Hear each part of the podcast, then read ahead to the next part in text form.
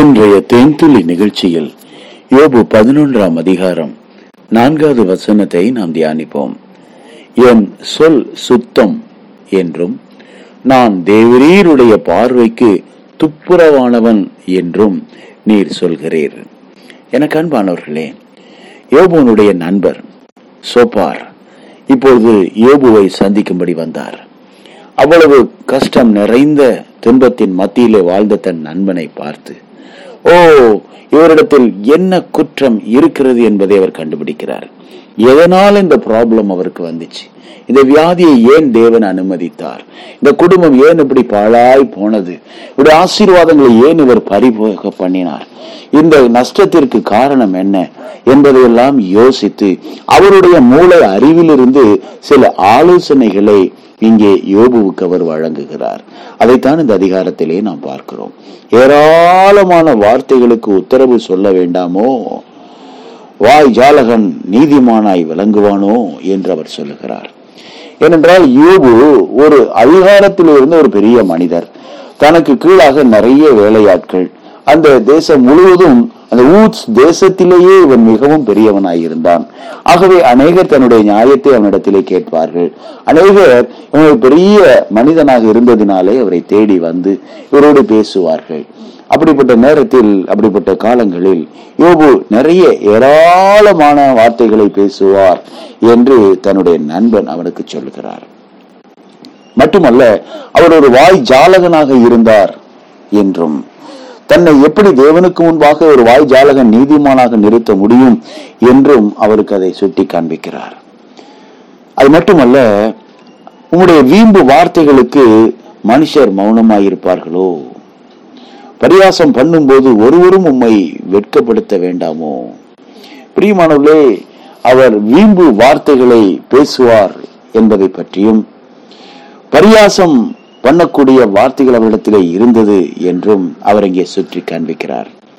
ஆனாலும் என் சொல் சுத்தம் நான் தேவரீருடைய பார்வைக்கு துப்புரவானவன் என்றும் நீர் சொல்கிறீர்.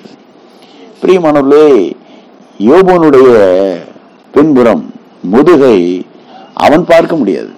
அவருடைய நண்பர்கள் அல்லது அவருடைய மனைவி தான் பார்க்க முடியும். பிரியமானவர்களே இப்படித்தான் அந்த நண்பர்கள் அவருடைய இன்னொரு முகத்தை அவனுக்கு சுட்டி காண்பிக்கிறார்கள். ஒரு முகம் அவனுக்குள்ள இருந்தது இன்னொரு முகம் அவனுக்கு தெரியாமலேயே இருந்தது. அதுதான் அவனுடைய அந்தரங்க வாழ்க்கை. அவனுடைய பர்சனாலிட்டி என்று சொல்லுவார்கள். ஒரு மனிதனுக்கு இரண்டு முகங்கள் இருக்கிறது பிரியமானவர்களே. அதில் இன்னொரு முகத்தை தன்னுடைய வீட்டார் தான் தன்னுடைய நெருங்கிய நண்பர்கள் மட்டுமே அறிய முடியும். அதை போல இங்கே அவர் ஏராளமான வார்த்தைகளை பேசக்கூடிய ஒரு மனிதனாக இருந்தார் என்பதும் வாய் ஜாலகனாக ஒரு நீதிமானாக அவர் விளங்கி கொண்டிருந்தார் என்றும் அது மட்டுமல்ல அவர் வீம்பு வார்த்தைகளையும் பரியாசம் பண்ணக்கூடிய வார்த்தைகளையும் பேசுகிறவராக இருந்தார் என்றும் நாம் இங்கே பார்க்கிறோம். நம்முடைய நடைமுறை வாழ்விலே நாம் அநேக வார்த்தைகளை பேசுகிறோம். இது தேவனுடைய கிருவை பிரியமானவர்களே. அநேகருக்கு பேசும் திறன் இல்லை. எந்த ஜீவ ஜந்துக்களுக்கும் அப்படிப்பட்ட கிருபையை தேவன் தரவில்லை. மனிதர்களுக்கு மட்டுமே அப்படிப்பட்ட கிருபையை தேவன் கொடுத்திருக்கிறார். ஆகவே நாம் கத்தருக்கு நன்றி சொல்ல வேண்டும். பிரியமானவர்களே உங்களுக்கு தெரியுமா?